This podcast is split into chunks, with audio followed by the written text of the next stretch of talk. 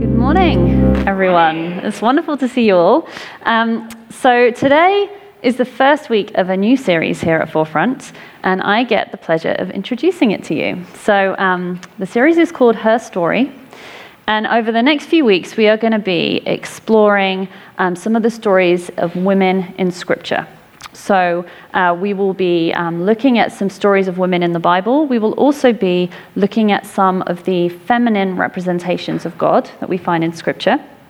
But first off, today, I'm going to begin by talking about reading the Bible as a woman. Um, and I am going to be kind of challenging some of the traditional patriarchal interpretations of Scripture um, and offering you some alternatives. And I'm also going to introduce you to something that is called autobiographical exegesis, but we'll get onto that a bit later. Um, but first up, I want to acknowledge right here at the beginning of this series that the whole idea of her story and a series that looks at women and scripture kind of takes a very binary view of gender, of female and male. And of course, we know that gender is a spectrum, it's not a binary. And there are many, many people, including folks here in our congregation, for whom that binary just doesn't fit them. So, a lot of the um, traditional patriarchal interpretations of scripture uh, really enforce a very strict binary between female and male. Um, they're very invested in maintaining that binary. So, hopefully, um, some of the uh, things that I'm talking about today and some of the ways I'm going to suggest of doing a more inclusive um, interpretation of the Bible will also be helpful for folks uh, whose lived experience of gender is just way um, more expansive than just female or male. But the series is called Her Story. And so I'm going to begin by um, sharing with you all a little bit of my story um, about my relationship with the Bible, beginning when I was a child. So, when I was a kid, I really loved to read. Um, and when I was reading a book, I just felt like I disappeared into a different world. I had a really vivid imagination. I found it very easy to identify with the characters in a story. And I just felt like what was happening to them was happening to me. And I read constantly. So, my family didn't own a TV. Um, so, growing up as kids, our options were kind of reading or playing outside. And I grew up in England, and the weather is not always that great for playing outside. So I spent most of my time reading. Um, and as a good Christian kid, I knew that I was also supposed to read the Bible, and I was supposed to love the Bible. And the problem was, I didn't really love the Bible. I really loved Jesus, but I didn't really like the Bible very much. And one of the reasons for that was because of the way that women were treated in the Bible or the way that the Bible talked about women. And so sometimes reading the Bible as a kid, I came across what are known as the texts of terror. Now, these are stories, they're mostly in the um, Old Testament uh, that talk about violence, often sexual violence against women. Um, and it was the feminist theologian Phyllis Trible that gave them that name, the texts of terror. Uh, and they're, of course, they're not the kind of Bible stories that they tell you in Sunday school. Um, but because I was a prolific reader, I kind of found them accidentally on my own in the Bible, and I read them. Um, so some, some well-known texts of terror are uh, the, the treatment of Hagar, who is a slave who is given by Sarah to Abraham. She is impregnated by Abraham, and then she's cast out into the desert, pregnant and alone. There is Jephthah's daughter, who is murdered by her own father. At various different points in the Old Testament, there are thousands of young women who are kidnapped into forced marriage or sexual slavery at different points. And then there is the very worst story of all in Judges chapter 19, which tells of the gang rape and murder and dismemberment of an unnamed woman. Now, a lot of people don't even know that story is in the Bible, but it is there. So when I came across these stories, you might imagine I was horrified. And the way that I had been taught to read the Bible meant that I just had no way to cope with passages like this, with stories about uh, terrible things being done to women where God seems to be silent. Because the way that I had been taught to read the Bible was very devotional. So I was told things like, um, the Bible is a rule book for life, or the Bible is God's love letter to you. And I was told that the Bible was the Word of God. I was kind of taught that God wrote the Bible. And so I'm thinking, if God wrote the Bible, then is this how God thinks? Like, did God not care about the women in these stories? Does God care less about women and girls? Does God not care about me? And then there was the New Testament. So uh, one day when I was a young teenager, I just picked up a book off one of the bookshelves in my home that I thought looked interesting, and I started reading it. Now, I can't remember the exact title of this book. Uh, it was the 90s, I know. It had a very pretty pale pink cover, and it said something like um, The Role of Women, or What Does the Bible Really Say About Women? Um, and I later found out that this wasn't a book my parents had bought. It had been sent to my feminist mother by a magazine that wanted her to review it. But I picked up the book and I started reading, and what I read made me really confused and upset because this book outlined what I later in life learned is called a complementarian theology of the roles of men and women. So, based out of a couple of verses in Ephesians, this book told me that men and women are fundamentally different and have fundamentally different roles as designed and ordained by God. That men should lead and women should follow, and men should act and women should submit. And the author of this book said that this is what the Bible clearly teaches. So, reading this, every fiber of my being knew that this was wrong. And the feelings of dread and rage and discomfort that rose up in me were overwhelming. But at the same time, I was really confused. I thought, well, if the Bible really clearly says this, then is this what God thinks? Am I a second class citizen in God's sight? Am I supposed to spend my life obeying and submitting and staying silent?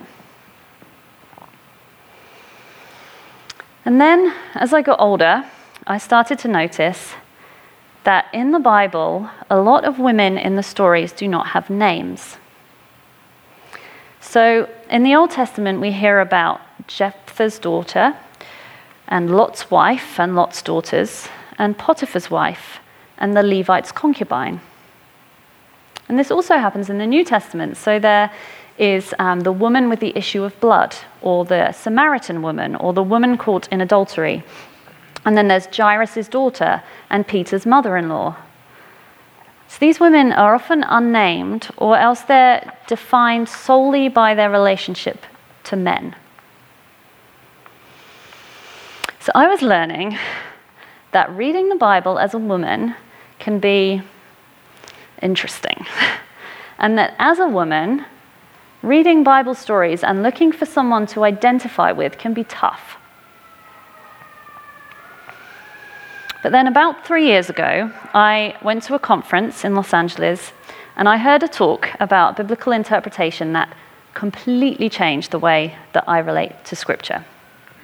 And it's not an exaggeration to say that it changed my life because it made me actually love Scripture, probably for the first time.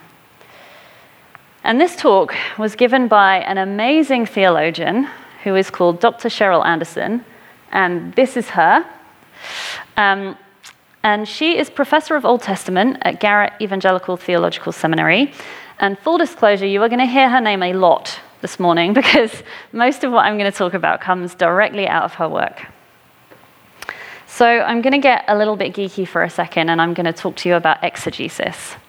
So, how many of you have ever heard that word before, exegesis? Okay. And how many of you have heard the word eisegesis? One, maybe. Okay, interesting. So, exegesis is one of those theology words that they teach you at seminary. Um, and there's often a distinction that gets made between exegesis and eisegesis. So, the idea is that exegesis means to draw from the text and interpret it. So, it's about drawing out what the text really means. Um, and there's an assumption that this is objective and it's unbiased, and this is good. So, exegesis means the interpreter makes the scripture say what God has to say. Okay? But then, eisegesis, in contrast, means to read into the text. And the implication given is that you're reading into the text something that isn't actually there. And the idea is that this kind of interpretation is um, subjective and it's biased, and that's a bad thing.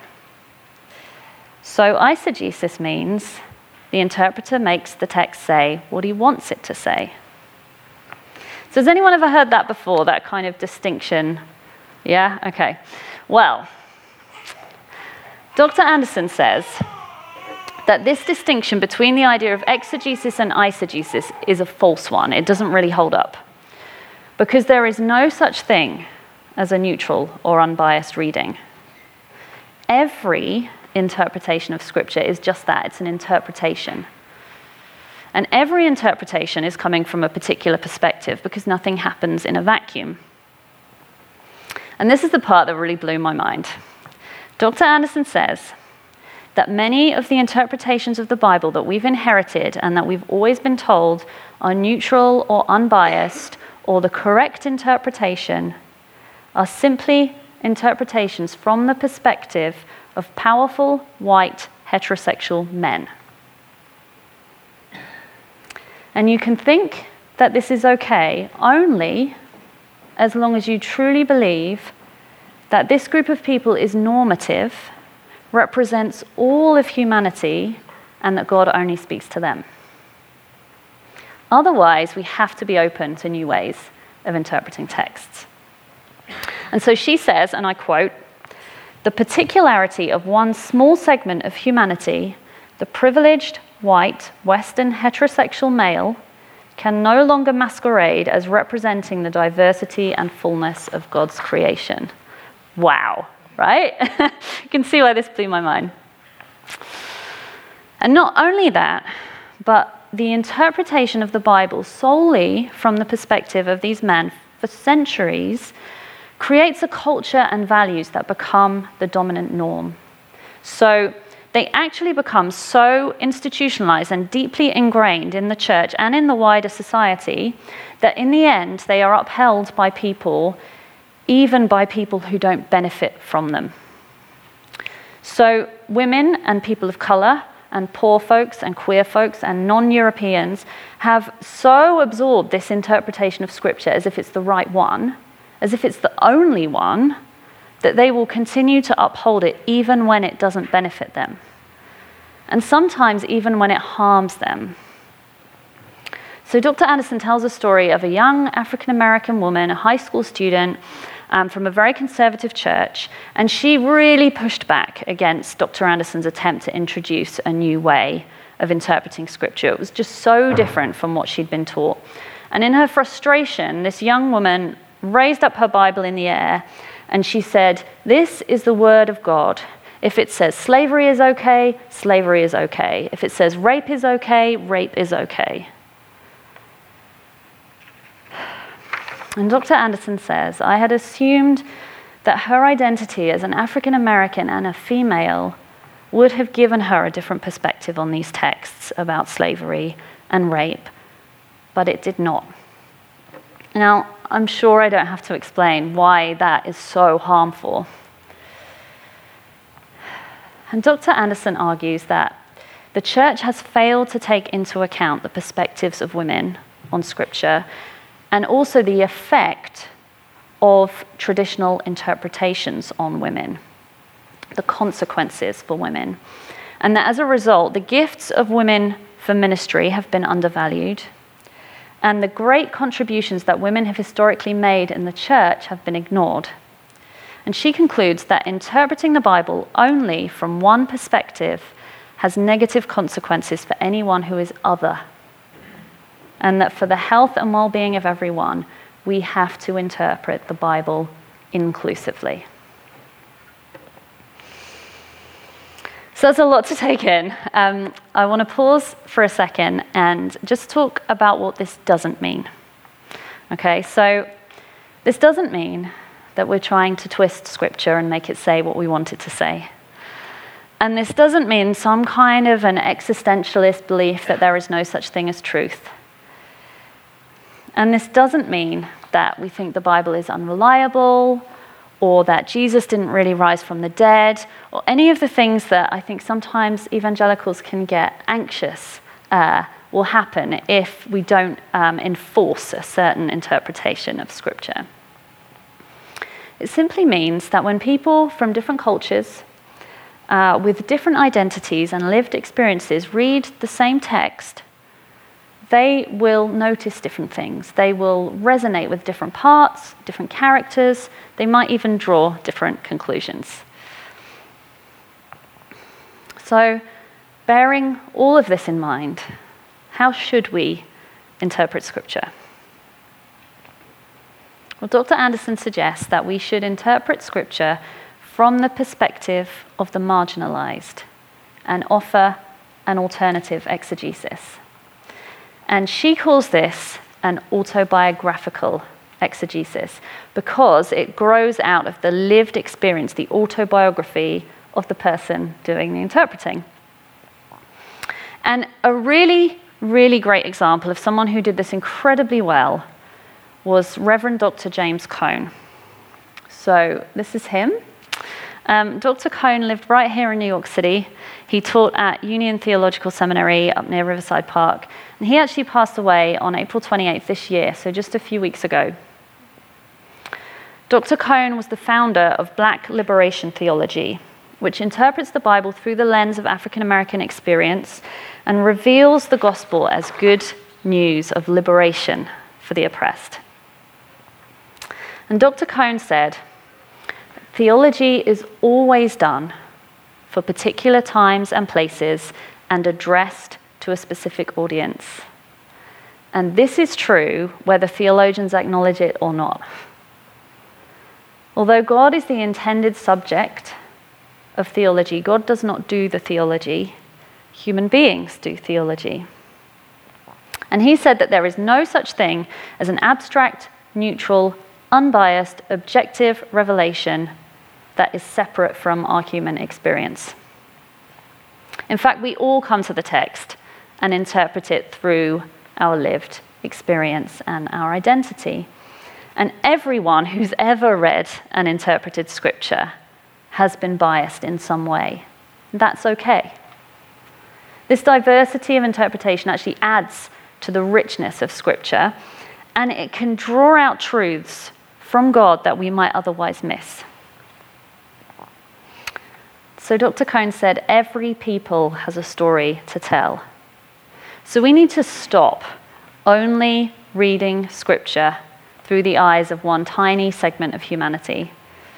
Even if they've given us some really wonderful insights, there are other insights to learn, and there are new stories to hear.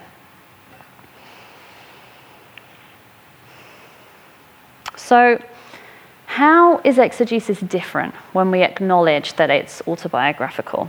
Read through the lens of people's experience. How can we benefit from this way of reading Scripture?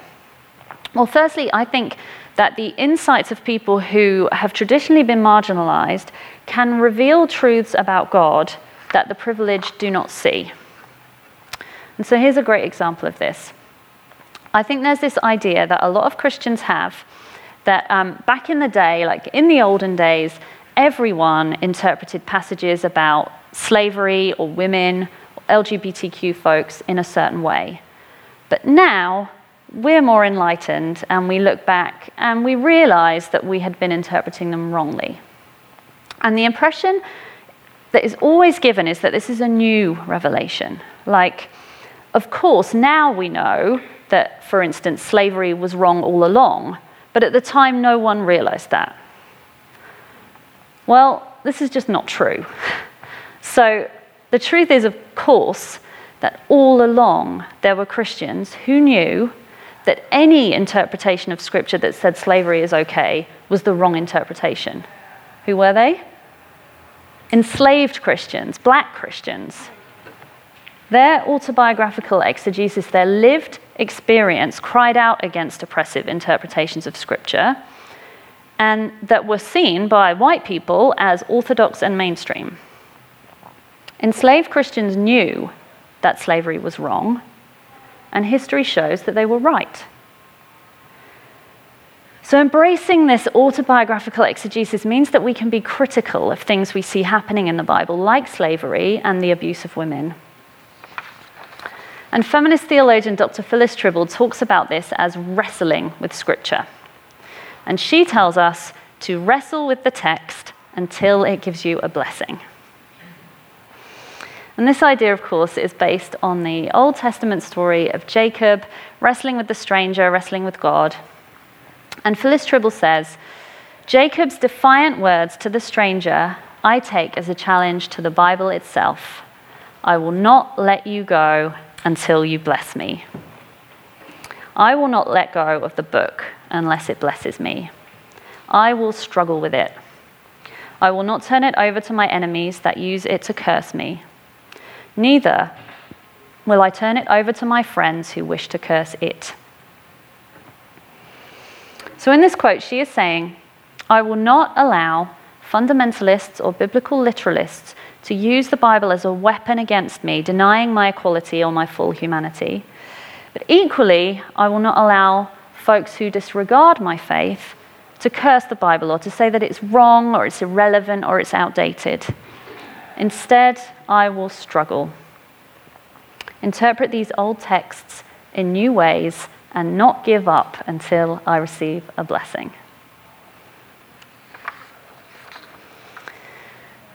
And this way of engaging with Scripture does not mean that the Bible is not inspired. It does not mean that the Bible is not God breathed. It just means that God is still breathing, God is still speaking.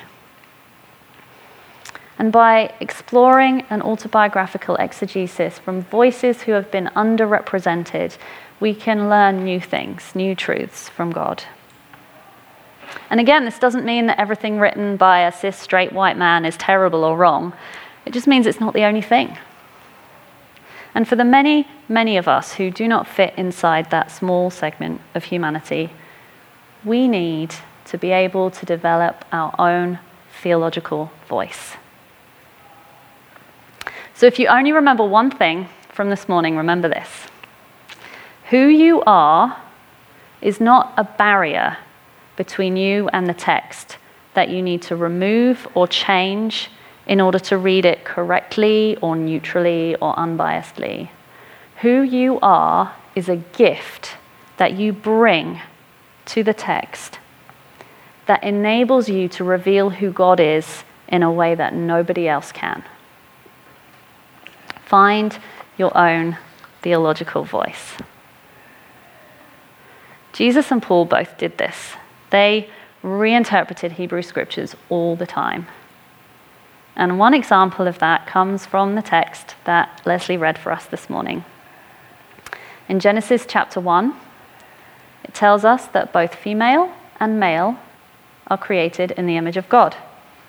But in Galatians 3, Paul tells us there is no longer male and female. Both of these things are important insights. Female and male are created in the image of God. God is neither male nor female, yet at the same time, somehow, fully male and fully female.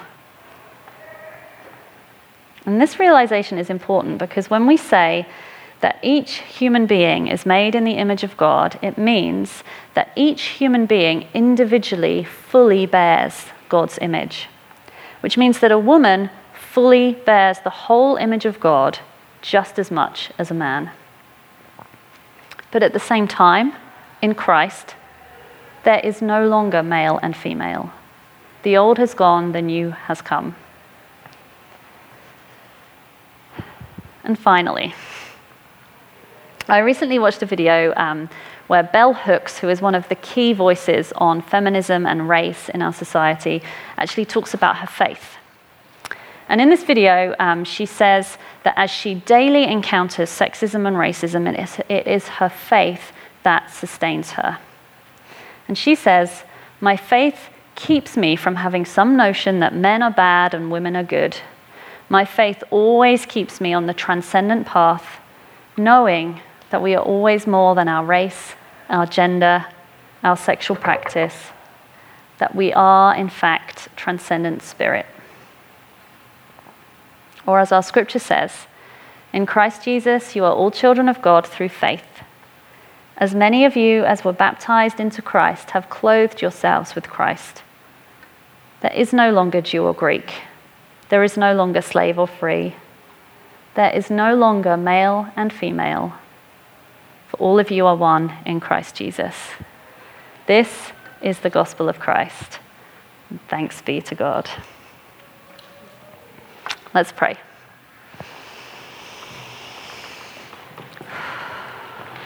God, thank you that you created us in your image, in all of our diversity. Help us to listen when you speak and hear all of the truths that you have for us. Amen.